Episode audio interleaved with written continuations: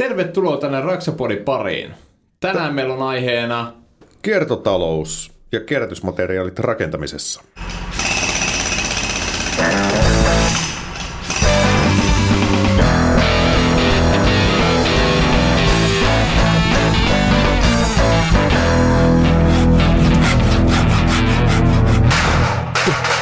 Raksapori. Yhteistyössä Saint Cobain. Jälleen kerran lauteiden toisessa päässä istuu timpureiden nopsajalka Mikko Merelä.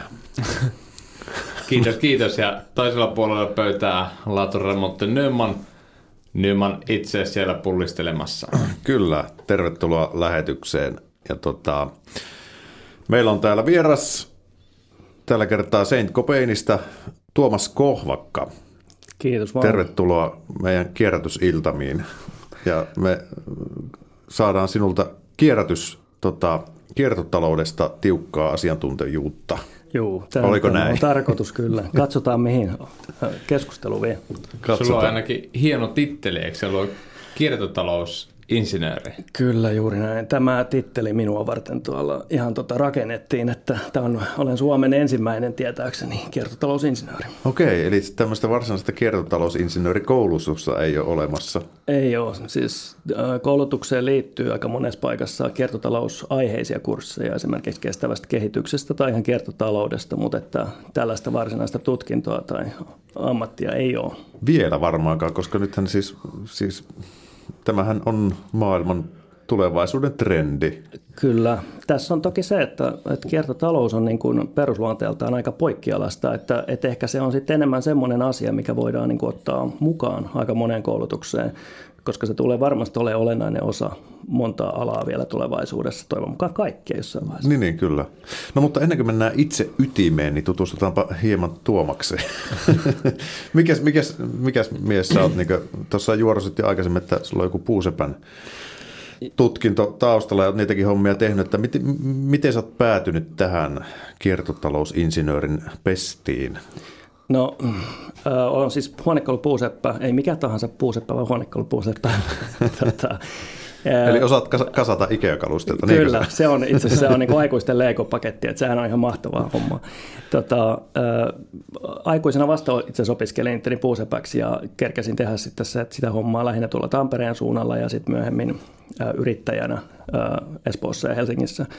Eli mulla on ollut yritys, puusepän alan yritys, minkä puitteissa tein sitä asiakastöitä, kaikenlaisia kalusteita ja kävin Joo. vähän Lontoossa tuolla sisustus- tai design-messuilla niin esittelemässä omia tuotteitannikin, että monenlaista tuli nähtyä. Ja sitten mun esikoinen oli syntymässä, niin mä totesin, että nyt ehkä yrittäjän arki ei ole se, mitä mä haluan nyt niin kuin isänä ikään kuin tarjota ja taantuma vähän kolkutteli siinä, niin ajattelin, että voisi hakea muita töitä ja sitten mä pääsin ää, tämmöiseen laivanrakennusalalle hienoon firmaan tota, töihin, missä sitten aloitin puuseppänä, ää, tehtiin loistoristeilijöihin sisustuksia ja sitten sen jälkeen niin, ää, päädyin siellä työjohtajaksi.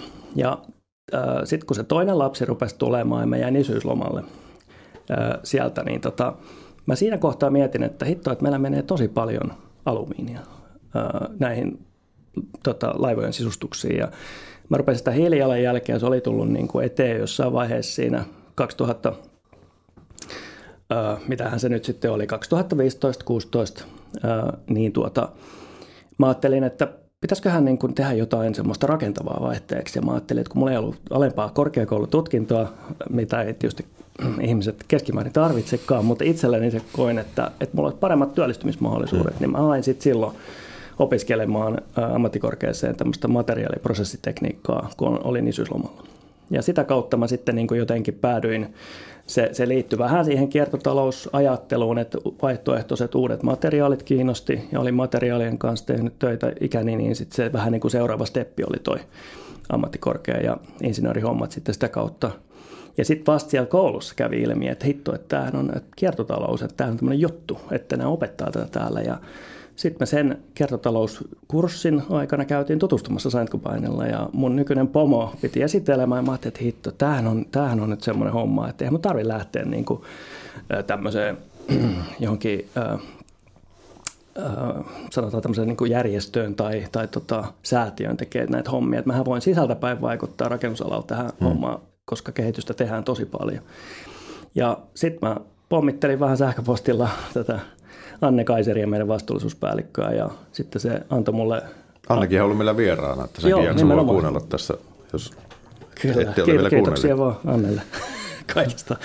tota, ää, mutta joo, niin tota, sitten ää, sain tuon tota, kesätyöpaikan alkuun ja oppi, opinnäytetyöpaikan ja aiheen, ja sitten mä sain, mutta sitten mä valmistuin sitten viime vuoden lopussa, niin mä sain sitten tämän vuoden alusta niin aloittaa kiertotaloustittelin, tota, kiertotalousinsinöörin tittelillä. Ja kun tarpeeksi puskee itsensä johonkin töihin ja ei ole paikkaa, niin sitten sulle keksitään vielä oma nimi. Joo, joo, tämä on. Suosittelen kaikille. No mutta aivan loistava esimerkki siitä, että miten kerrallaan ei tarvitse kaikki mennä ns. Oikein, vaikka ne on mennyt oikein, mikä asiat johtaa toiseen. Ja, tota, ja ennen kaikkea, kun on tämmöinen käsityöläisammatin... Tota, tutkinto tai sitä on tehnyt, niin sitä voi ma- päästä maailma, mihin vaan. Maailma kyllä, aukeaa. Kyllä. Ja siis aikahan on aina. Ennen kaikkea maailma pelastetaan. Kyllä, joo. Ei mitään, mahtava, mahtava tarina. Ja, tota, ja nyt sä oot sitten Seitkopenillä tämmöisellä tota, kiertotalousinsinöörihommissa, niin tota, kenttä on varmaan aika laaja. On. Meillä on monta brändiä. Kaikki varmaan, no tässä nyt on varmaan kuuntelijalle tullut totuksi, jos se aikaisemmin on ollut, että kipsilevyjä ja lasivillaa, noita akustiikkalevyjä ja Eka, Soraa tehdään Saint-Gobainenkin piirissä. Eli on tosi paljon erilaisia aloja on, tai näitä brändejä ja, ja rakennustuotteita. Ja se on oikeasti semmoinen, että, että koska tämä niin kuin selvästi vaikuttaa tämä kiertotalousajattelu yhä enemmän ja enemmän ihan kaikkiin toimialoihin oikeastaan, niin nyt kun me rakennetaan tai valmistetaan tuotteita, rakennusmateriaaleja, niin siinä tietysti tulee tosi paljon sellaisia kohtia, mihin me voidaan vaikuttaa ihan tosi mm. paljon tällaisilla kiertotaloudellisilla tota, uusilla ajatuksilla. Ja niin kuin tässä tulikin jo sivuttua, että tämähän on siis, kun tämä on... No, ilmastonmuutos on globaali ilmiö, se luo painetta sen ehkäisyyn ja rajoittamiseen, ja se paine tulee yrityksille tietysti niin kuin, tota, puhdistaa hiilijalanjälkeä ja, ja tehdä tästä maailmasta parempi paikka. Että tämä on tämän hetken ala, mutta varsinkin tulevaisuuden niin kuin, tota, varmaan enemmän ja enemmän yritykset joutuu tähän keskittymään ja panostamaan. Ja Aivan tota... varmasti. Ja ne, siis se, mikä tässä, niin kuin, tässä kiertotalousasiassa nimenomaisesti nyt niin kuin on musta hienoa, on se, että se talous motivoi kaikkia. Mm. Et, et kestävä kehitys tai ö, tämmöinen niin kuin vastuullisuus ei ehkä sinällään tarkoita monille mitään, mutta talous kiinnostaa kaikkia. Firmat haluaa tehdä rahaa ja tietysti, että jotta pystytään jatkossakin tuotteita ja palveluja toimittamaan, niin sit me tarvitaan ehkä uusia tapoja tehdä sitä rahaa. Hmm. Ja tässä on ihan älytön bisnespotentiaali uusien esimerkiksi palvelujen tai sitten just niin kuin, on, on monta sellaista niin kuin, vielä löytämätöntäkin ehkä materiaalilähdettä, raaka-aineiden niin kuin lähteitä, mitä voidaan, niin kuin, mitkä menee tämän hetkellä ihan vaikka kaatopaikalle. Hmm. Niin näitä tämmöisiä sivuvirtoja vaikka, niin sitten niitä voidaankin käyttää ja sitten me säästetään neitsellisiä luonnonvaroja ja tehdään rahaa siinä samalla ikään kuin, ja kaikki hyötyy, niin ihmiset, työntekijät kuin firmat kuin ympäristö. Niin. Ja ennen, siis ennenhän joku ympäristöajattelu on ollut ja kiertotalous ehkä enemmänkin vaan semmoinen kustannuserä, mitä ei ole katsottu sillä Aivan. tavalla, että se on ollut semmoinen... Se on ollut lisäkustannus, mitä on vaan koetettu putsata kädet, mutta nykyään se on sitten raadollista, kun se onkin, niin tota, ikään kuin markkinat ohjaa tai raha ohjaa sillä tavalla, että sitten kun se on onneksi päässyt tähän, että se on nykyään se sitten varten otettava rahatekokeino myöskin ja ehkä välttämättömyys myöskin ikään kuin imagollisesti pysyä yrityksenä se on hengissä, yksi, niin tota, se on niin kuin pakko. Ja se, se on yksi iso juttu tuo imago, koska se on just se, että on, on se semmoinen uusi normaali, että, että monen yrityksen on pakko pysyä siinä kehityksessä mukana. Se on ihan yhtä lailla markkinointia. Tokihan tavoite on, että se ei ole viherpesua, että sitä, mm. sitä myös tehdään, mutta että se, se on niin kuin selvä varmaan aika monelle yritykselle, niin pienelle kuin isollekin, että asiakkaat vaatii enemmän kiertotaloudellisia asioita, niin kuin kierrätystä tai materiaalin niin kuin ympäristöarvoja tai, tai vastuullisuutta. Mm. Että kyllä se varmaan aika moni huomaa kentällä, mm. monellakin kentällä. Ja tämähän just eroaa siitä, että joku, niin kuin, joku firma X sanoo vaikka, että korvaamme meidän päästöt ostamalla tai jonnekin Kiinaa tai jonnekin laitetaan jotain muutamia puita kasvamaan tällä rahalla, että et just niinku mun mielestä se viherpesu oli oh. hyvä siihen, että tämä nimenomaan tämä on niinku tämä kiertotalous on, se on konkreettista. On, on, et on. Silleen, että jos mä tähän laitan nyt metallitolvan pystyyn ja viidenkymmenen vuoden päästä tullaan sille, että hetkonen halutaan metallitolpat pois ja niinku jotain muuta tilalla, niin se pystytään sitten tehdä sitä jotain muuta. Taas joo, niinku, joo, että se on nimenomaan muuta. Konkreettista. Se on niinku helppo tämmöisen maalikonkin ymmärtää sitä ajattelua, että se siirtyy seuraavaan tehtävään. On. Ehdottomasti on tosi monta tapaa ikään kuin vaikuttaa itse siihen mm. ja, ja niin kuin tehdä niin kuin pieniä ratkaisuja niin yksilönä kuin yrityksenä, mitkä ajaa pikkasen sinne suuntaan, että saadaan niin kuin näitä tällaisia uusia tapoja. Ja kierrätys on toki yksi ö, pieni osa sitä, että on sitten, se on niin kuin se helpoin tapa hoitaa, koska sun ei tarvitse muuttaa sun toimintaa, kun vaan kierrätät sen materiaalin. Ja hyvä, jos löytyy näin, mutta että sitten sit seuraava steppi siitä olisi just niin kuin sitten sen toiminnan muuttaminen ja ajattelutavan muuttaminen, sitten, että sitä alun perinkäistä jätettä tulisi. Mutta tässä on, problematiikkaa löytyy joka lähtöä, että sen kun vaan rupeaa kaivelemaan. Niin. Kyllä, ja mielipiteitä löytyy ja asiantuntijuutta no. joka kuppilasta kyllä. Kyllä, kyllä, kyllä. Yksi on myös se tietoisuuden kasvattaminen. Mun mielestä nyt oli tosi makeata tuossa asuntomessuilla, siellä oli tämä pyörätalo. Kyllä. Niin siellähän oli tosi paljon otettu tätä niin kuin ilmiöä, että kuinka, kuinka monta niin kuin autoa sun muuta vastaavaa niin kuin metallimäärätä tälleen, että, ja lasipulloja, et cetera.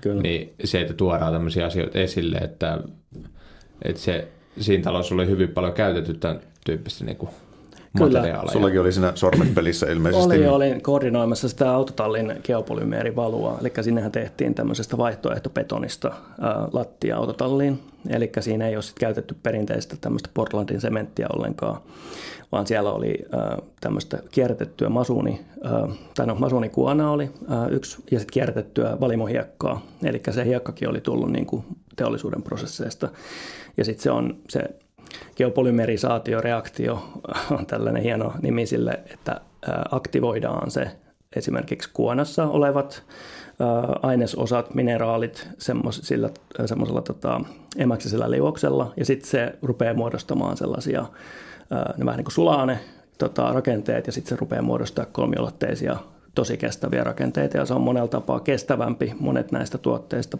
ää, geopolymeerit tai alkaliaktivoidut materiaalit, ne on paljon kestävämpiä kuin esimerkiksi perinteinen, tämä meidän käyttämä siis betoni. Ää, eli siinähän nyt roomalaiset oli tämä, joka esimerkiksi on keksinyt tätä jo. On, on vähän tota vulka- vulkaanista tuhkaa valunut meriveteen, ja sitten on tajuttu, että, että tästähän tulee tosi kova joku tota, tämmöinen niin kuin seos, niin ne rupesi tekemään betonia, mikä on edelleen ollut merivedessä siis tuhansia vuosia ja kestää paremmin kuin tämä nykyinen betoni, mitä me käytetään. Okei. Okay. Tämmöisenä sivujuttuna. Mutta tämä, tämä kokeilutuote ei ilmeisesti ole ihan vielä kuluttajien saatavilla. Ei ole ihan vielä. Sitä on olemassa yrityksiä, jotka geopolymeeriä tekee, mm. ja niitä pystyy ihan se geopolymeeri nimellä yleensä googlettaa, niin löytyy jo semmoisia tuotteita kyllä, että, että tota, on, on tulossa varmasti. Siinä on se, että tietysti ehkä tänä päivänä, kun on niin valtavat markkinat esimerkiksi perinteiselle betonituotannolle ja sementille nimenomaisesti, niin nämä on tällaisia, vielä tällaisia ehkä niin kuin, hyvin, hyvin niin kuin spesifiä tuotteita, mutta että tulossa varmasti kovasti seuraavien vuosien aikana. Niin. Ja ne tulossa vaihtoehdoksi. Joo, nimenomaan.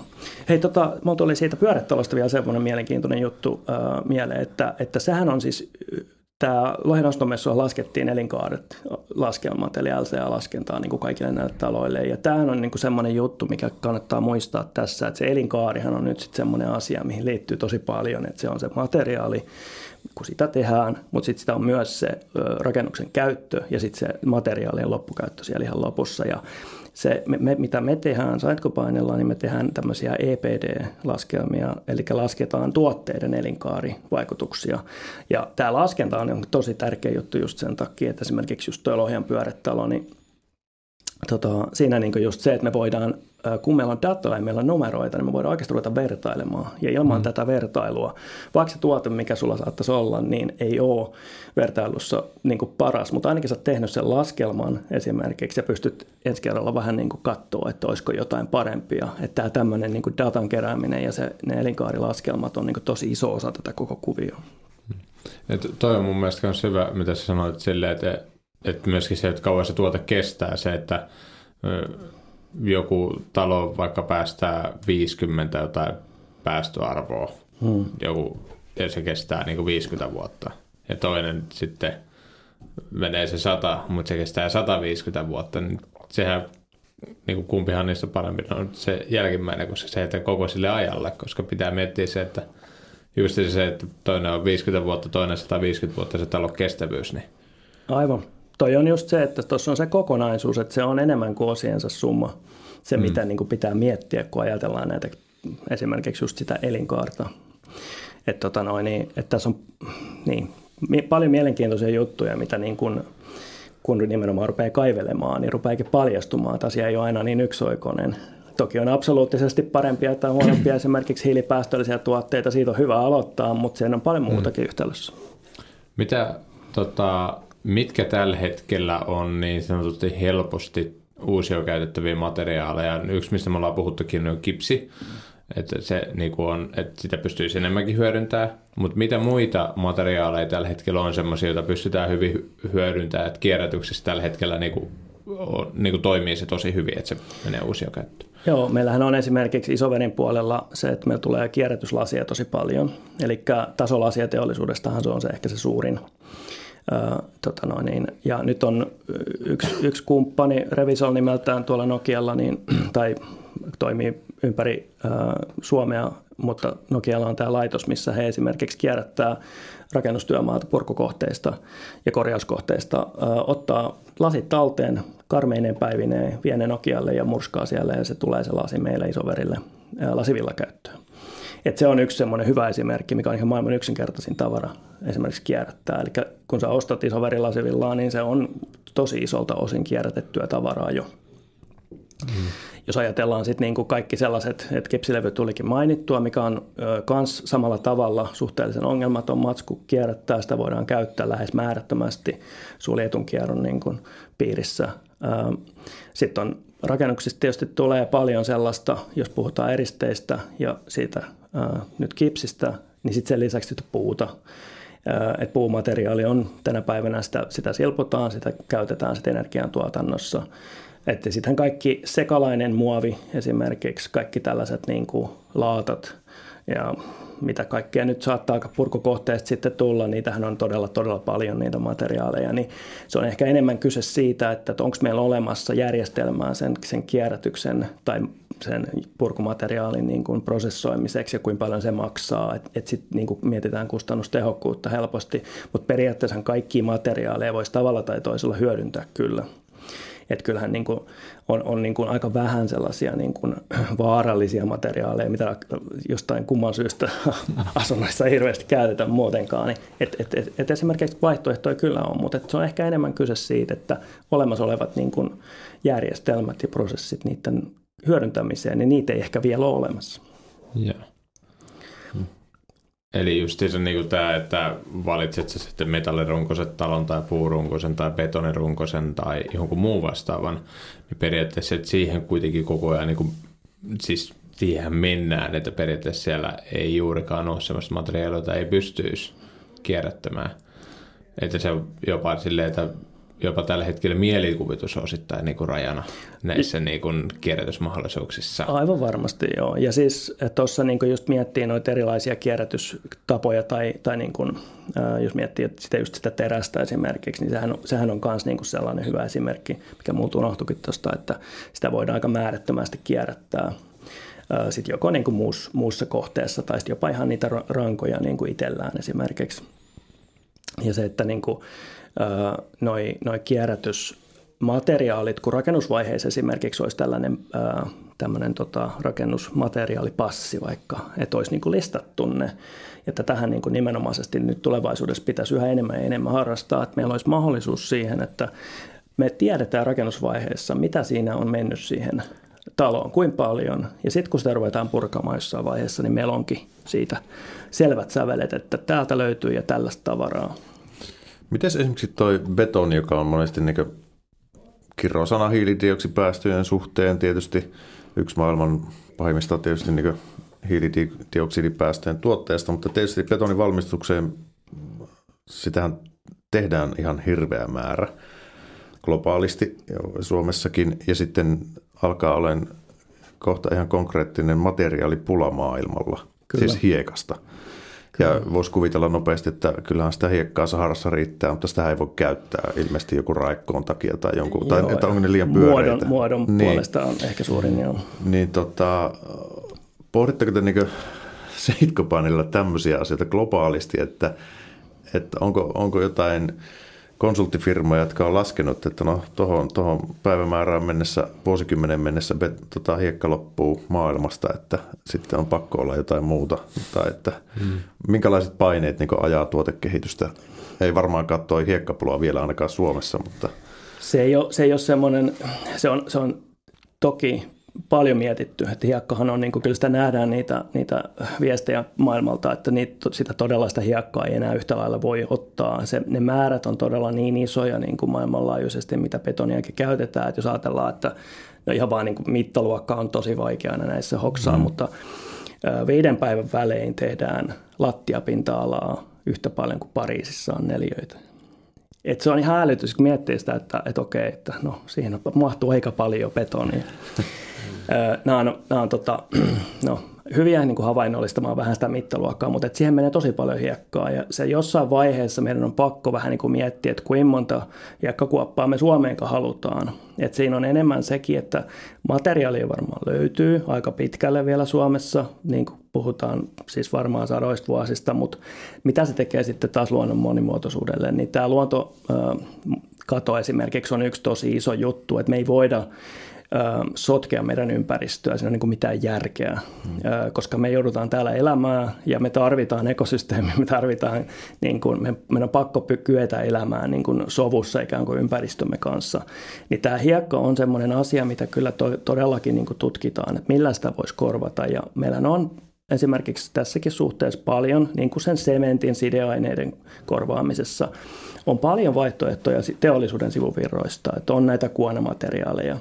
Ja on esimerkiksi, niin kuin, no betonimurske on yksi ehkä toivottavasti tulevaisuudessa, että purkukohteesta voitaisiin käyttää sitä betonimursketta, niitä pienempiä ää, aggregaattina tai fillerinä sitten niin kuin sementtituotteissa esimerkiksi. Siinä on yksi tällainen ää, kaivosteollisuuden, ää, sieltä tulee tosi paljon sivukiveä moneen, moneen lähtöön ja on olemassa tällaisia niin kuin lentotuhkan tai, tai kuonan ää, granulointi ää, tekniikoita, millä se saadaan hiilidioksidikäsittelyllä esimerkiksi pyöriteltyä se kuona sellaisiksi pikku niin kuin pavoiksi, vähän niin kuin lekapavot nyt olisi, niin, jota voitaisiin käyttää esimerkiksi tällaisena niin kuin, sitten aineena ää, betonissa. Hmm. Et, et on tosi paljon näitä vaihtoehtoja kyllä olemassa.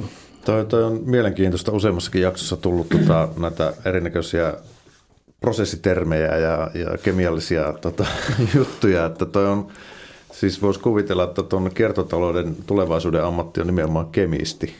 Mä luulen, että se, on, se auttaa, se on ihan, ihan tota, yksi hy, hyvä tämmöinen peruspalikka tässä yhtälössä. Joo. Kyllä, että nyt lapset ja nuoret, niin raksa-alalle tai jos ei se kiinnosta, niin sitten kemiaa. Kyllä, että joo. Olkapa yläasteen tunneilla hereillä.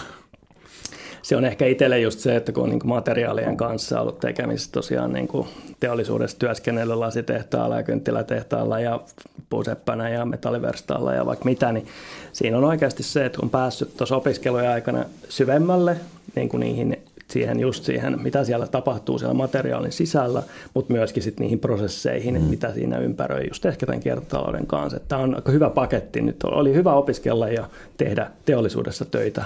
Mm. Eka kymmenen vuotta ja katsoa sitten vasta, mihin sitä joo, joo. lähtisi. Mutta tuommoinen niin tuotekehitys sä oot varmaan, sit, onko se niin tuotekehityksessä mukana?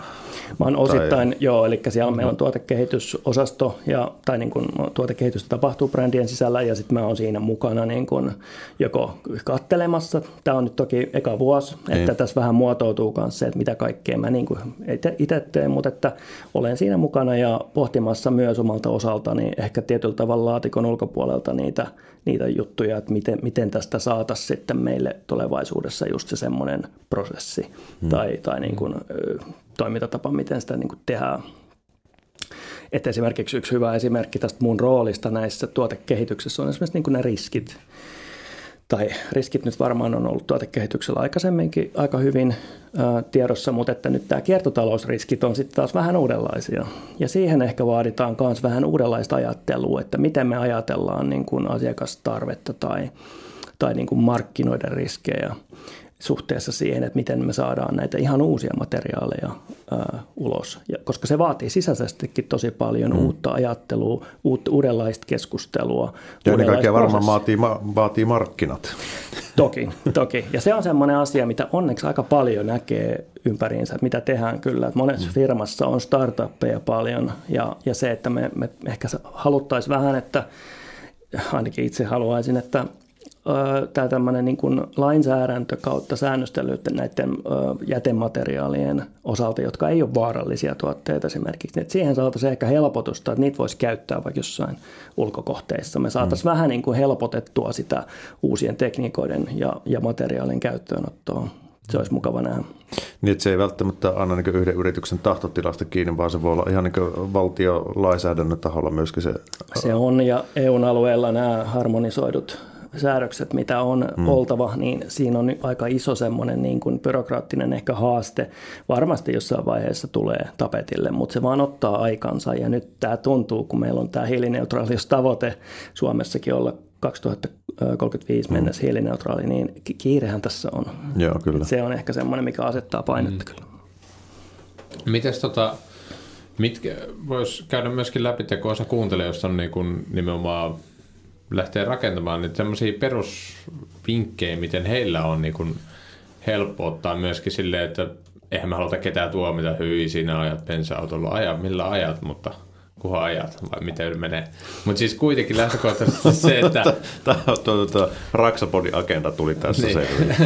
Mutta siis kuitenkin se, että pienillä jutuilla silleen, että joskus voi olla jopa, sä voit säästää siitä, kun sä otat näitä erilaisia kiertotalouden näkymiä siihen niin kuin mukaan, mutta siis ihan tämmöisiä yksinkertaisia vinkkejä.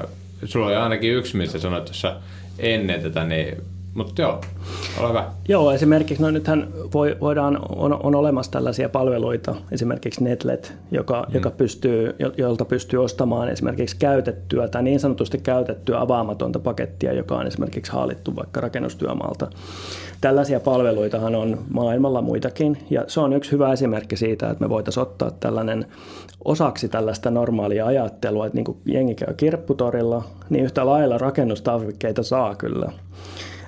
Sellaista, mikä sä ostat yritykseltä, sen yksityisiltähän sitä nyt on voitu ostaa vaikka torin kautta aikaisemminkin, mutta yhtä mm. lailla nämä tällaiset niin kuin platformit tai jakamisalustat tai myyntialustat erilaiset. Tämä Netlet esimerkiksi on just hyvä esimerkki semmoisesta kiertotalous, täysin kiertotaloudellisesta niin kuin konseptista, missä sä voit ö, ostaa osan sitä, niin kuin, joka on ollut jo jossain, mutta ei ole avattu pakettia, ja he voi täydentää sen sitten sillä samalla tuotteella, joka on mm. pakasta vedettyä tavaraa esimerkiksi. Niin siinä on yksi hyvä esimerkki tällaisesta niin kuin mahdollisuudesta, mitä rakentaja voi ihan tehdä. Mm. Ja sitten mä nyt on... On paljon sellaista niin kuin, käyttökelpoista materiaalia, aika vähän vähemmässä määrin, mutta niin kuin esimerkiksi kierrätyskeskuksista löytyy hanoja, niin sieltä löytyy lokkorunkoja, mitä mä oon käynyt paljon laittamassa omiin kämppiin mm. esimerkiksi. Ei välttämättä ihan priimaa eikä ihan uutta, mutta kun tietää mitä tekee, ja just se, että jos se välttää johonkin kakkos vessaan tyyliin joku vähän käytetty hana, mikä on periaatteessa ihan täysin toimintakuntoinen, niin että tällaisia pieniä ratkaisuja voi tehdä niin kuin ihminen oikeastaan arjessa tosi paljon. Joo, ja sitten niin kuin just se, että mun mielestä tämä oli hyvä pointti siinä, että, että sy, millä tämä eroaa nimenomaan siitä aikaisemmin, niin kuin, että mä tori piste fi-stä katsoin, että hei, täältä sai viisi pakettia tuota paneeliin ja mä tarvitsen nyt se kuusi tai seitsemän. Mm. Eli sitten se, että sä voit suoraan sieltä mun käsityksen mukaan sitten tehdä tilauksia, että su- sä saat ne, jotka joku toinen oli ostanut siitä, ja sitten ne hommaa siihen se pari pakettia lisää, mitkä sä tarvitset, että sä saat yhdellä kuormalla. Se on tehty niin kuin helpoksi. Kyllä, tässähän on just tämä, että mitä helpommaksi kuluttajalle tehdään, niin sitä helpommin ja paremmin se kuluttaja sitä haluaa käyttää. Mm. Että sä haluaa lähteä kuluttaa aikaa etsimällä niitä jostain raksoilta tyyliä, että olisiko teillä, teillä ylimääräisiä mitä ikinä, mutta et niinku, et sehän on tässä just niinku, se on isossa osassa se, että on ihmisten niinku ikään kuin tämä meidän kaikkien niinku psykologia ja tämä tämmöinen käyttäytyminen ja, ja totutut tavat. Ja kyllähän tässä on huomattu niin kuin tosi monessa toiminnassa ja kaupankäynnissä näkyy, että ihmisten se semmoinen ää, psykologia toimii vaan sillä tavalla, että pakkohan se on tehdä helpoksi. Se ei ikinä tule toimimaan, jos ei siitä hyödy. Jollain tavalla se voi vaikka maksaakin vähän enemmän, jos sä hyödyt siitä jollain tavalla. Että. Mutta toivon mukaan toki näitä kierrätysmatskuja saa sitten vähän halvemmalla myös, että ne. Kaikki voittaa siinäkin. Joo, että se niinku, mutta just tämä, että normaalisti kun se on, se on aikamoinen prosessi ja täytyy sanoa, että niinku olisi sitten joku tämmöinen ihan yksinkertainen, jostain torista haluat vaikka ostaa sähkökitaraa, ihan sama mitä sä ostat, niin sitten joka kerta se niinku virunmoinen säätö, se on aivan sama mitä sä ostat, niin semmoinen, joo, mitä on tota ja voidaan ehkä katsoa tollon tai jotain muuta, niin välillä tulee semmoinen fiilis, että mä en vaan niinku jaksa asioida tuommoisten kautta.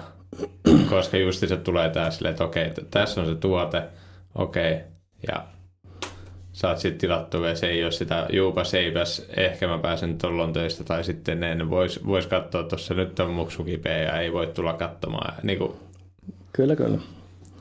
Tehdään se helpommaksi, mutta sitten tämäkin, että ihmisille pitää perustella aina niin kuin kaikki niin, niin kuin tosi hyvin, että mm-hmm.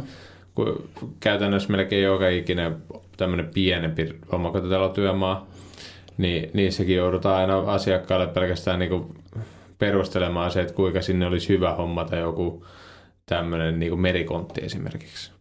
Mm-hmm. Nehän kierrätysmerikontteja nekin, mutta siis niin kuin, mm-hmm. että jostain vuokraat tai ostat merikontti, sitten rakennuksen jälkeen pois se myyt tai vuokraat, että miten haluaa tehdäkään. Niin se, että koska rakennusmateriaaleikin työmaalla menee ihan uskomaton määrä hukkaa. Siis ihan naulapaketteja. Se jätät tuonne jonnekin ja sitten ne levii sinne mutaan ja ne selkeä, kun ne on mutaa tai muuta vastaavaa täynnä, niin ei ne enää naulaimessa toimikaan, että mene sieltä läpi. Että ylipäätänsä työmaalla menee tosi paljon materiaalia pilalle, puhumattakaan sitten jostain betonisäkeistä. Mm, aivan.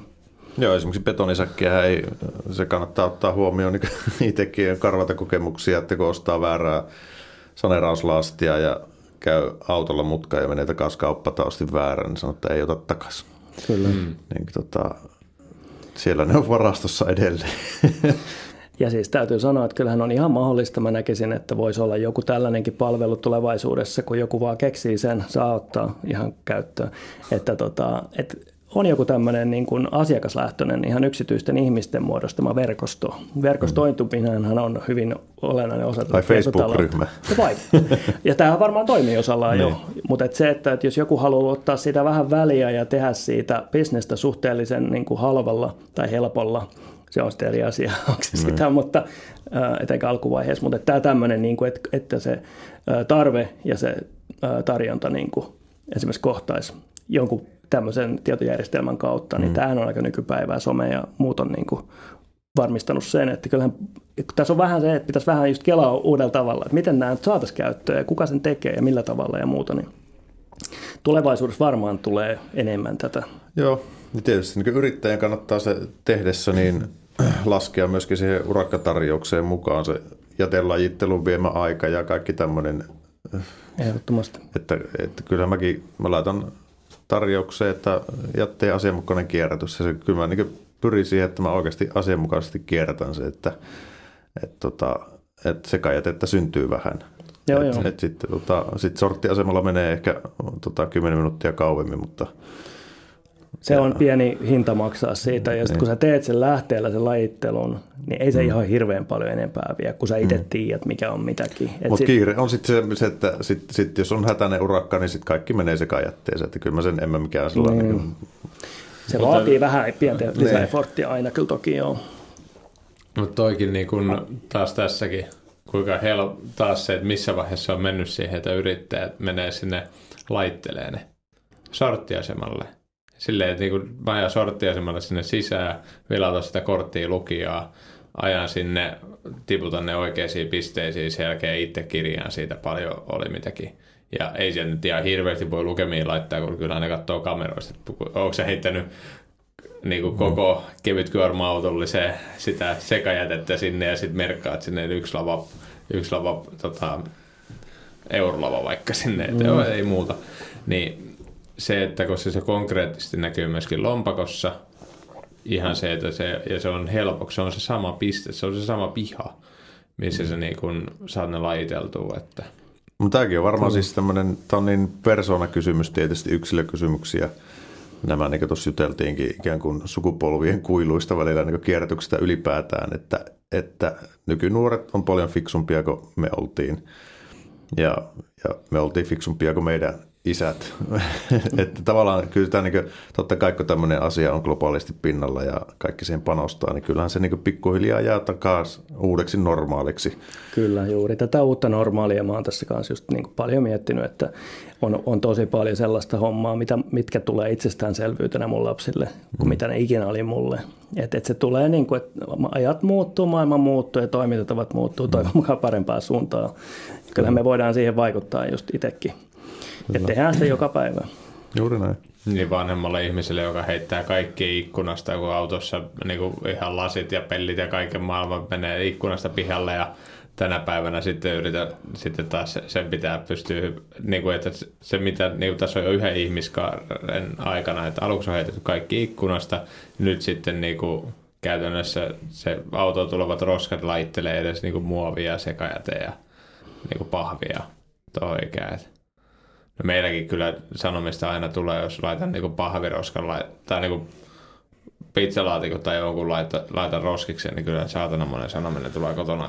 Mutta on sekin sitten, nykyään se on tosi hankala, kun sä esimerkiksi jonkun rahkapurki tai jonkun kermavilipurki aukaset, niin se onkin yhtäkkiä pahviroska se entinen no. muovi. Joo. Niin miten tässä nyt, ellei sinä lue punaisella, että tämä on pahvia eikä muovia, tyhmä. Tota... Että se pitäisi sitä jo ikänäköä vaivaa, vaan sillä niin katsoa silmälaseilla, että mihin tämä laitetaan. Se on välillä vähän haastavaa ja yksi semmoinen ihan kierrätystekninen juttu aika usein on vähän tyhmää, että on montaa materiaalia samassa pakkauksessa. Että kun olisi mm. vaan rehellisesti muovia, niin se olisi helppo kierrättää. Niin. Mutta siinä on olisi se pahvirulla sama... ympärillä niin. Ja sitten alumiinikansi. Niin no niin, aivan, aivan. Mutta tässä on paljon tämmöisiä pieniä juttuja, mitkä kyllä niin kuin... Äh, Varmaan tulevaisuudessa esimerkiksi mä toivon, että, että niin kuin pienet asiat vaikuttaa siihen, että kuluttajat, kyllä mä luulen, että sekin on kuluttajalähtöistä, että haluaa niin kuin vaatii sitä ja haluaa itse sitä, niin kuin, että sitä viestiä menee yrityksille niin isoille kuin pienille, että, että tähän pitää panostaa niin kuin enemmän, eikä vaan puheiden tasolla, vaan että ihan oikeasti konkreettisia on, juttuja. Että kyllä sillä yhdenkin ihmisen tekemisellä on oikeasti merkitystä, kyllä. Mikä monesti sitten unohtuu tai mitä kyseenalaistetaan, että se pitää, millä minä nyt tässä teen, niin tota, ei sillä ole mitään väliä, mutta kyllä sillä, että on tarpeeksi monta, ketkä ajattelee samalla tavalla, niin sitten sillä on väliä. Mm. Mutta tässäkin tulee mm. se, puhuttiin tuossa etukäteen vähän tälle, että miten, miten ylipäätään kierrätys ja tämmöiset asiat, miten se on erilaista pelkästään se, että missä asuinalueella ollaan ja miten niin tälleen on, mutta se, että esimerkiksi hyvät puolet näissä kerrostaloja tämmöisissä, koska niitä ohjaa taas lakipykälät, että heillä pitää olla tietyt roskikset niin kuin siellä mahdollisuus laitella. Ja taas sitten monesti sitten näissä kerrostaloissa ei välttämättä ole edes biojätettä, mm. mutta sitten ne muut jätteet on. Ja sitten taas, mitä sitten on omakotitalossa hyvin monesti, merkitiellä, niin todella monella on biojäte, niin kuin komposti siellä. Että ne laittaa sinne sitä biojätteet ja että se on niinku sitä kautta tulee, mutta sitten on sekajäte ja sitten se komposti. Että se on niinku ainoa, mitä on. Niin me ollaan aika tavalla silleen ääripäässä myöskin tossa, että voisi ottaa ehkä myöskin suunnitteluun mukaan. Että mäkin olen sanonut aikaisemminkin, että mäkin olen haaveillut semmoista ryhmärakentamisprojektista, että olisi just se neljä asuntoa samaaikaisesti ja suunnittelee kaikki pihat ja ylipäätään sen rakentamisen kaikki hankinnat niin kuin samaaikaisesti ja myöskin niin kuin tulevaisuuden käyttöön sen, että myöskin tehdään pihat, että sulla on yksi ne yleisen roskikatokset mm. ei ole mitään nättejä, mutta olisi vaan yksi ruma neljän niin talon kohdalla. Ja sitten sä pystyt sinne hommata ne laitteluastiat myöskin, että, että se on niin kuin mahdollista, kun kyllä se vaan laiskuus iskee siinä, että, että kuinka moni sitten erikseen ajaa sen lasipurkin sinne läheiselle koululle tai jollain, jollain saattaa olla vähän pidemmät matkat niihin mm-hmm. niin kuin paikkoihin, missä niitä laitellaan. Niin. Miten toi materiaali kiertää esimerkiksi, jos tällainen kuluttaja käy kaatopaikalla perinteisesti ja sinne vie vaikka lasimurskaa tai lasiroskaa, tai sitten tota, miten yritykset pääsee niihin käsiksi? Onko se, vai pitääkö teillä olla omat lähteet? No siis periaatteessa se on ehkä helpoin järjestää jonkun, jonkun kolmannen osapuolen yksittäisen yrittäjän kanssa, joka esimerkiksi toimii jätealalla. Hmm. Niin, että toi mitä niin kuin jäteasemille tuodaan, niin kun siinä on taas se villikortti, että kun se kuluttaja tuo ne itse sinne, niin se, se laatu ja mitä se sisältää, niin sehän saattaa vaihdella. Laittaa se kuluttajahan laittaa sinne tota, yleiseen jäteastiaan, mistä sitten tämä kolmas osapuoli käy keräämässä. Että kyllähän se tavallaan niin se, ihan samaa saisseahan se on sielläkin. Se on, se on ehkä siinä se, on se niin kuin toimitusketju taas tässä, että se pysyy hallinnassa ehkä paremmin, no. jos on joku toimija, joka tekee se niin kuin ikään kuin mahdollisimman alusta asti. Ja tokihan on esimerkiksi helposti niin, että jostain H S Y:ltä tulee sitä tavaraa, että ne, sitä haetaan sieltä, vaikka nyt jotain villaa voitaisiin hakea sieltä ja sitten tuoda käsittelyyn ja sitten sitä voitaisiin prosessoida eteenpäin. Mihin se kipsi menee tuommoiselta H S Y-asemalta? No se, se haetaan, esimerkiksi Lassila Tikanoja on, on tällainen, joka kuljettaa sitä ja sittenhän sitä tulee, H S Y toimittaa sitä. Esimerkiksi Kirkkonummelle menee, sitten tota, on, on sopimuksia eri to, näiden isojen toimijoiden kanssa, jotka, jotka sitten ää, tuo sitä sinne, että tota, se on, se on niin kuin periaatteessa se, että ää, on, on nämä, niin kuin nämä jätealan toimijat esimerkiksi, jotka sitten on niitä ehkä järkevimpiä sopimuskumppaneita tässä kohtaa. Ja se on ehkä se, se helppous ja sopimusten, niin kuin, sopimusteknisiä juttuja ne usein on, mm. ja sen, sen hinnan ja kustannustehokkuuden niin kuin optimointi siinä. Mutta että myöskin tietysti sit se laatu on iso kysymys jätteen kanssa, että mm. mitä siinä sitten on, että sitä voidaan oikeasti niin kuin järkevästi käyttää ja Ö, mutta vaihtoehtoja on paljon kyllä, ja ehkä sekin on semmoinen asia, mikä tulevaisuudessa jäteasemien suhteen niin voi, voi toivon mukaan niin kuin vähän ehkä erinäisillä ohja- ohjauskeinoilla ja, ja hintapolitiikalla sitä voitaisiin mm. vähän niin kuin järkeistää, ja että se jäte olisi puhtaampaa ja se olisi niin kuin teillä ei ole mitään omaa kierrätysasemaa missään. Että. Ei ole, ei. Ja siis tässä on ehkä myös se, että just se, mitä omasta yrittämisestäkin on oppinut, että se, se ydinliiketoiminta on se, mihin kannattaisi keskittyä. Ja sitten kun meillä on ostopalveluita, ja me voidaan ostaa ää, palveluna kolmannelta osapuolelta, joka on sen alan ammattilainen, niin sehän on niin kuin ihan mahtavaa, koska sitten se on se, että et, et voidaan keskittyä siihen omaan juttuun, ja sitten ne keskittyy omaan juttuun, ja vaan luodaan uusia liiketoimintamahdollisuuksia sitten näiden kahden välillä esimerkiksi, tai sitten sen kolmannenkin mm. siellä. Niin se on silleen aika järkevää ja, mm. ja niin kuin säästää turhaa energiaa ja aikaa, että pitäisi itse ruveta keksimään taas uusi juttu, mikä ei mm. oikeastaan kuulu siihen ytimeen. Kyllä. Tota, muuten tuosta tuli mieleen tuosta rakennuksesta vielä toi jätekatoshomma, mistä puhuit, mm. niin että et, sähän oot, jos sä suunnittelet ää, palvelun jo etukäteen, sähän, sähän teet kiertotaloudellisen niin kuin, ää, suunnittelu valinnan siinä kohtaa, kun sä mietit jo alkuvaiheessa, että tällainen olisi tulossa, miten tämä asia ratkaistaan, ja sä otat sen huomioon, sen esimerkiksi sen jätekatoksen, niin tämähän on mahtava hyvä esimerkki semmoisesta ihan tosi, tosi hienosta kiertotaloustoiminnasta, mitä kuka tahansa voi periaatteessa, just joka on rakennusalalla esimerkiksi, niin tehdä ja kelata mm. näitä. Yksi pieni juttu, mutta kuitenkin, että se on oikeasti niin kuin, että se suunnitellaan tuotteeseen tai palveluun, jo syntyvaiheessa se elinkaaren niin kuin loppuosatkin. Niin, no mä tota, mun nykyiseltä naapur, tai se on myynnissä asunut, mutta siis kysyin siltä silloin, että hei, että voidaanko tehdä yhteinen roskakatostahan. Että laitetaan siihen yksi kuusi kuusikymmentä roskis, että meillä on nyt molemmilla kaksi neljäkymppiset, että me saadaan halvemmalla toi isompi roskis. Että niinku tohon noin, ja saadaan niinku siististi, silloin se olisi niinku keskellä rajaa. Ei, ei, ei mene liian hankalaksi. Ei mun mielestä kyllä se hankalammaksi mene, että se vaan säästää rahaa ja vaivaa ja kaikki. Ei, ei, kato. Se, no mitäs mm. sitten, jos jompikumpi vaihtaa? Mä, ei se, se isompi ongelma, että maksupuoliksi. Niin, niin, aivan. Että niinku, siinäkin se, että tuommoisessakin ottaa vaikka tiuhemman tyhjennysväli tai muuta, mutta se, että loppujen lopuksi ne on hirveän hintainen se pienempi roskis. Sitten siitä, kun mennään isommaksi, niin sitten se niinku suhteessa koko ajan pienenee se niinku hinta. Ja mun mielestä toikin, että loppujen lopuksi noita voisi enemmän suunnittelussa ottaa hyödyksi. Ja sitä niinku, no esimerkiksi se, että no, mä veikkaan, että jo, jo, jotkut asiat on ennen jopa ollut paremmin. Et esimerkiksi se, että jotain niinku eristetty jotain lattiavillalla. Sitten kun tultuu jotain puhallusvillaa, niin esimerkiksi tuolla, kun on jotain vanhemmissa kämpissä, niin silloin puhallusvillan sijassa on kaikki villapalat, mitä kun mm. kämpästä on löydetty. Niin taas silleen, niinku, että joissain asioissa silleen, että on jopa otettu takapakki, että aina halutaan rakentaa sitä niinku aivan, että mä haluan justiinsa sen villapaketia vaan näin. Mm, kyllä, kyllä. Et sitten se, että mä voin, nyt mulla on tää avattu, mä en voi nostaa tuota merikonttia nyt, ja sitten kun mulla tulee toi vaihe tossa, niin sitten käyttää nämä palasit, tota, niin kuin jää isoja palasia ylitte. Niin kuin. Mm. Joo, joo. Mutta siis varastointiongelmahan toi on siis yrittäjälle varsinkin, toi kierrätyksen käytännön toteutus, että, oh.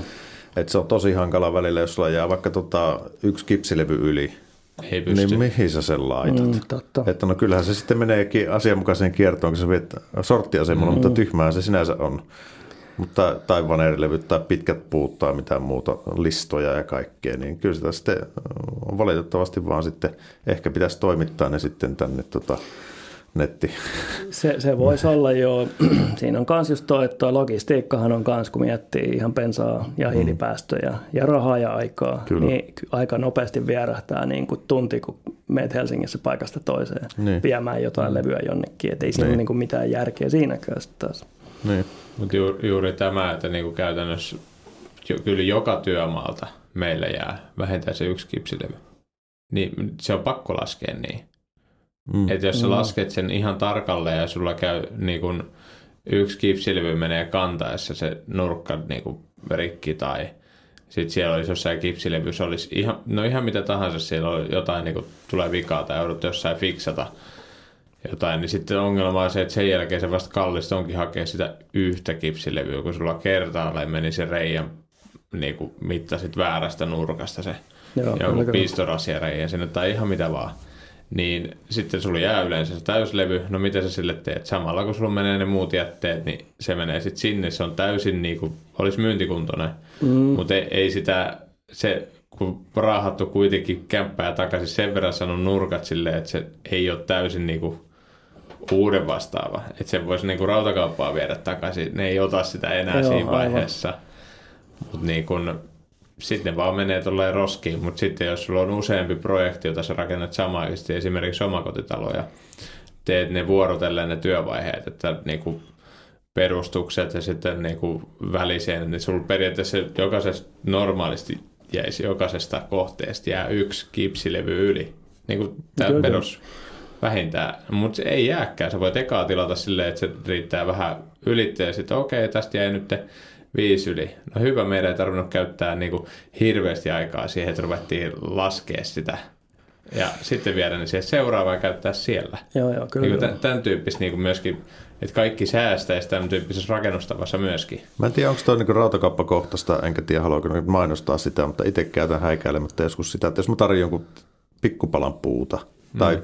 tiedätkö, niin kuin pikkupalan vaneria tai pikkupalan kipsiä, niin mä menen niin kuin nolle ulkopihoille, käy kysymästä, onko tällä niin tiedätkö, niillä rikkoutuu tavaraa siellä ja niillä on tällä. Kyllä mä käyn sieltä, on, aina on lähtenyt niin tarvittava levymäärä tai soiro mukaan siellä, mitkä muuten niillä menisi itsellä roskiin. Kyllä, kyllä. Ja tätähän itse asiassa ollaan tuomassa rautakaupoille. Sitä otetaan jo vastaan joissain rautakaupoissa tota, esimerkiksi kipsiä. Hmm. Ja villa on toivon mukaan myöskin tulevaisuudessa. Se on tietysti taas varastointi- ja väli, välivarastointikysymys hmm. heillä, mutta, mutta se on semmoinen asia, mitä, mitä ihan varmasti jossain vaiheessa niin veikkaan, että kuluttajatkin rupeaa, koska se helpottaisi niin paljon elämää. Ja hmm. se on ehkä semmoinen muutosvastarinta-asia. Toki rahakysymys aina, mutta et niin kuin, sitä tehdään jo. Joo. Kyllä sitä vähän tehdään, mutta siinä, se, mä sanoisin tällä hetkellä, että se on enemmän myyjäkohtainen. Että se, että jos mä menen tuttuun rautakauppaan, jossa mä oon aina käynyt, sit mä heitän siinä, tota, että Että me tarvittiin siihen yhden tommosen vanerisoiro. Että paksuudella ei ole väliä, mutta se pitäisi olla vaikka kaksi metriä pitkä. Että parikymmensenttinen soiro. Sitten se silleen, että joo, että meillä tuossa oli ku, että niinku toi päällimmäinen levy on saanut vähän kyytiä. Sitä on sitten käytetty tuolla suojauksessa, että se on hirveän näköinen. Mä, että ei mitään väliä. Sitten se iskee mulle koko levyn sieltä ilmoitteeksi kyytiin. Tai jos niinku... Joissain tapauksissa silleen, että tarvitsee vain muutaman pätkän jotain tietyn paksusta lautaa esimerkiksi vaikka johonkin niin kuin välikapuloiksi. Mm. Ja sitten silleen, että, niin kuin, että ei, ei, ei aina joudu niistä edes maksamaan mitään, joistain niin kuin se maksu on niin kuin hyvin minimaalinen. Silleen, että, no, esimerkiksi kiksi kerran kävi ostaa kipsilevyä ja siinä oli kolmesta levystä kaikista mennyt nurkka. Mm. Siis oli tota, kuski vetänyt siihen tuolla... Trukilla, että kaikissa oli nurkasta mennyt semmoinen kymmenen senttiä. No eihän sitä nyt täyttää hintaa myydä. Sitten se, siinä noituu sitä, että hän laittaa tästä niinku kolme levyä yhden hinnalla. Mä että sää käy mulle hyvin. Mä leikkaan kerta, kertaalleen siitä kipsistä sen soiro, joka mun kuitenkin pitää leikata, koska se oli ylipitkää siihen tilaan. Anna vaikka mm. kolmekymmentä käteisenä. Hyvä. Miltä se näyttää kiertotalous Saint-Gobainissa? Miltä tulevaisuus näyttää? Onko teillä... hurjia innovaatioita tulossa ja tota... Kyllä, kyllä. Mitä? Ei, ei, ei pidä jäädä tulee makaamaan. Kyllä sitä kehitystä tapahtuu koko aika ja yksi ehkä isoimpia juttuja, niin kuin tässä on toi lasivillan kierrättäminen, että mihin, missä itse on ollut paljon tekemisissä nyt, niin että, että meillä on nyt nimenomaan tarkoitus lanseerata tällainen ö, palvelu sen, sen leikkausjätteen esimerkiksi talotehtaalta, elementtitehtaalta ja kuluttajilta toki sitten myös ö, niin tota, sitä kautta ö, mahdollisuus antaa takaisin ö, ja kerätä se, se ö, ylimääräinen villa niin meidän prosessista kuin sitten tosiaan asiakkaalta. Että, että sitä ollaan nyt tota, tämän just tämän Revisol Oyn kautta, ketä, ö, kenet mainitsinkin tosi jo aikaisemmin, niin on, on tota noin, ö, ajateltu tai kehitelty tällaista konseptia, missä se sitten ö, laitettaisiin se jauhettu villa tuonne lekasoraan.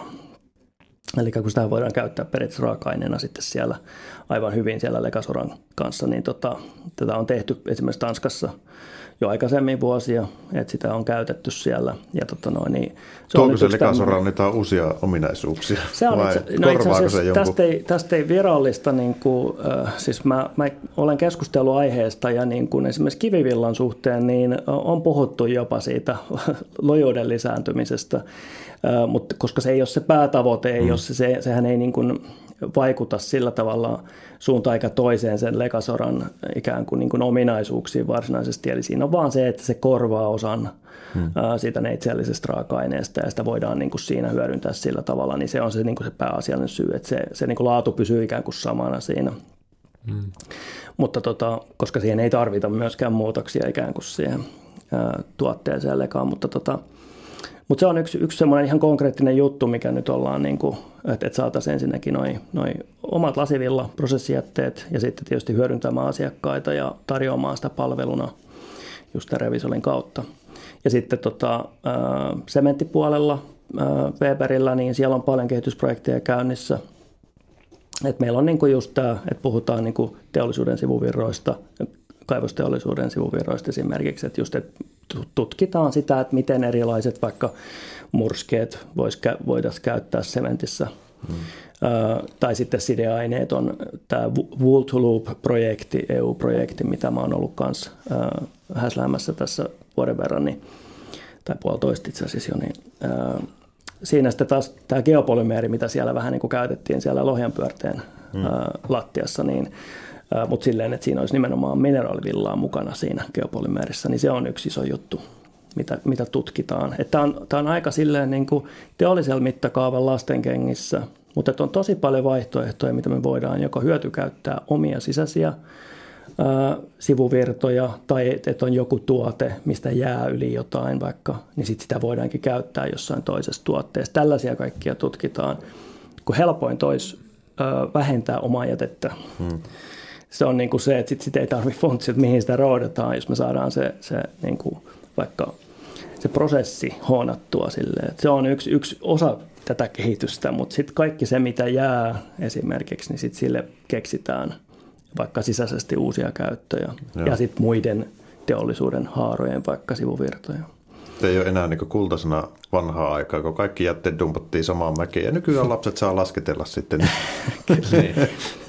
Tässä on ehkä tässä kiertotaloushommassa just tämä, että... Tuolla on kiertotalous taas. Nyt siinä uusi yrittäjä hissi. Vähän, vähän erilaista, mutta tuodaan uusi palvelu tällainen. No. Niin joo. Mutta siinä on ehkä se, että et, et aikaisemmin on niinku tämä tämmöinen ajatus, että on, on niinku, et tuotetaan tavara, sitten se menee kaatopaikalle sen käytön jälkeen tyyliin. Se on semmoinen lineaarimalli. Hmm. Ja nyt tässä kiertotaloudessa meillä on niinku avainsanana yhteistyö ja verkostoituminen, mutta myöskin se, että voisi olla esimerkiksi vähän spesifimpiä tuotteita eri kohteisiin. Että ei ole vaikka just sitä yhtä sementtiä, mitä käytetään, vaan voitaisiko me miettiä näitä geopolymeerejä vaikka esimerkiksi, että sitä voisi käyttää joissain pihalaatoista ihan mistä tahansa. Ja jos me ollaan iso toimija, niin meillä on periaatteessa sitä ehkä liikkumavaraakin kokeilla ja katsoa, niin. Että jos me voitaisiin ottaa toi ja tehdä siitä joku tällainen tuote, mikä ei esimerkiksi vaadi niin kuin rakenteellisesti vaikka ja. Suurta. Kun sehän startupilla on hankala lähteä kokeilemaan tietysti, vähän riskialttiimpaa kuin tietysti tuommoisella globaalilla firmalla. Niin tota. On jo. Onneksi rahoitusta saa aika hyvin mm. niin kuin monenlaisiin juttuihin. Ja kyllä, että sekin on siis yksi vaihtoehto, mutta on se aina vähän raskas prosessi. Että. Mm. Kyllä. Mutta että kyllä, kyllä paljon kehitystä tapahtuu ja tuntuu, että on vähän semmoinen ähkykin, että on mm. niin kuin hirveän paljon kaikkea, mitä voisi tehdä. Ja, ää, ja yksin joutuu kaiken hoitaa. Joo, yksin. Kukaan ei auta ja kyllä. Ei vaan. Mutta siis käytännössä niin kun periaatteessa kiertotaloutta ja kaikkea parhaiten pystyy osallistumalla silleen, että kun sitä jätettä kuitenkin tulee, niin kierrättämällä ne. Se on en... yksi, yksi iso juttu, joo. Että et, tämmöinen jätehierarkia on niin kaikkein parasta, kun älä tuota jätettä. Mm. Mutta niin. Sitten jos sitten tulee, niin sitten katsotaan sen kierrättäminen. Mm. Et se on niin kuin yksi, yksi toki iso juttu siellä. Tämä lasivilla juttu, jos sitä pystyy kierrättämään, koska pelkästään omakotitalossa. Villotat omakotitaloon, niin sitä tulee niin kuin säkkikaupalla. Ja jos mä sanoin, että tulisiko sitä kymmenen jätesäkillistä, sitä niin kuin pientä mm. niin kuin sitä villasilppua. Kun sehän, kun se on nätisti paketeissa, sehän näyttää tosi niin kuin, okei, okay, tällä kun pitäisi koko omakotitalo villottaa. Sitten sä avaat ne paketit, ne turpoo, mm. ja sen jälkeen sitten kun niistä tulee semmoisia pikkupalasia, niin sitten kun sä niitä laitat säkkiin, niin yhtäkkiä ne ei olekaan enää niin tiivisti. Sitä katsot silleen, että onko mä villottanut ollenkaan, kun tässä on jätesäkkiä hirveä kasa, jos on vaan se jäte. Niin senkin sitten, että kaikkeen, kaikkeen mun mielestä nämä surkuhupaiset tapaukset on silleen, että asiakas on viimein hommannut se yhden lavan sinne pihaan ja sekajätelava. Ja sitten se on laittanut sinne kaikki villat ilman, että ne on säkkejä sisällä. Ja sen jälkeen tulee tyhjennys ja ne on kaikki vesisateen jälkeen imassu itsensä täyteen vettä. Ja sitten ihmettelee, että ei saatana tule ikinä tänne mitään lavaa pihaa, että se on niin helvetin kallista, että, että kuin niin, no kun hän laittoi kaikki villat siihen, sitten ne imi vettä sisäänsä, että sitten tulee aika kallis satsimään, että no, ehkä sä ensi kerran et laita sinne sitä villaa siihen sekajätteen sekaan. Mm. Mutta Mut tää on, tässä on, ihmiset on hauskoja tapauksia ja mä sanon, että siinä on paljon haasteita, mutta paljon mahdollisuuksia myöskin, että päästään niin kuin uusiin toimintatapoihin. Kun yhden mm. kerran mokaa, niin sitten toivottavasti toisen kerran ei tarvitse enää. Voi miettiä vähän uudestaan. Mm. Joo, ja tästä sitten sanon muille asiakkaille, niin muutos sitten, että joo, että hyvä muuten pointti. Ei laita mitään semmoista, no kipsille kun ottaa taas toinen. Mm. Että sen kun jätät sinne oikeasti vesisateeseen, ensinnäkin sen kantaminen, se ei onnistu muuta kuin sitten lusikalla. Mm-hmm. Sitten se menee niin pieniksi palaseksi. Tai sitten se ylipäätänsä himee vettä, että se on niin painavaa. Ja sitten se taas sit se maksaa, jos on tämmöinen niin pois vienti, kun se menee puntarin kautta. Kyllä, kyllä. Joo, kyllä sitä kannattaa vähän pysähtyä miettimään. Mutta onneksi mahdollisuuksia löytyy ja vaihtoehtoja. Kyllä. Olisiko meillä tässä, ellei, onko, onko, jäikö joku sanomatta? Onko joku vielä, mitä haluat julistaa? Kuule, tehdään se kymmenen tunnin podcasti sitten seuraavaksi, niin kyllä sanottavaahan on aina, mutta että ehkä tässä se, että mitä mä niin kuin haluaisin sanoa ihmisille on se, että kaikilla on mahdollisuus kyllä tehdä se pieni mm. osa. Ainakin mm. se on niin kuin jokapäiväisessä elämässä, niin on se sitten niin kuin uudelleen ajattelua, mikä on ehkä se suuri juttu, niin sitä voi niin kuin harrastaa. Pysähtyä vähän miettimään, että onko tässä niin kuin mitään järkeä tässä toiminnassa. Oli se jätettä tai materiaalia tai hiilipäästöjä tai mitä tahansa, niin siitä se niin kuin lähtee. Eikä, eikä pidä syyllistyä ikinä. Hmm. Pienikin asia, mitä teet, niin se vaikuttaa. Ja vähintään silleen, että joku, joku niin kuin sun ympärillä niin kuin ikään kuin huomaa, että toi hmm. tekee tolleen, niin ei sitä tarvitse edes paasata. Se, kyllä se niin kuin pikkuhiljaa se sieltä tulee. Juuri näin. Loistavaa. Minä olen taas viisaampi. Samoin. Samoin. Kiitos Tuomas vierailusta. Ja tota, tässäpä Espresso House tarjoaa sinulle kuukauden kahvit. Noniin. Vierailun kunniaksi. Kahvia tulee valikoidulta pientuottajilta. Eli tuetaan tällä tavalla myöskin hyvää kahviviljelyä. Oikein hyvä. Kiitos paljon. Ja tästä me jatkamme. Emme, ei, ei tästä jatketa ensi viikolla. Niin. Jatketaan jostain aivan muusta. Uusia aiheiden parissa ensi viikolla. Kyllä. Ja ei muuta kuin roskat roskikseen ja kerätkää lojuvat roskit myöskin sinne. Äläkä mm. roskaa luontoa. Ne voi päätyä seuraavan talonrakentajan rakennusmateriaaleiksi. Kyllä. Tai painajaisiin. Moro. Moro. Moro.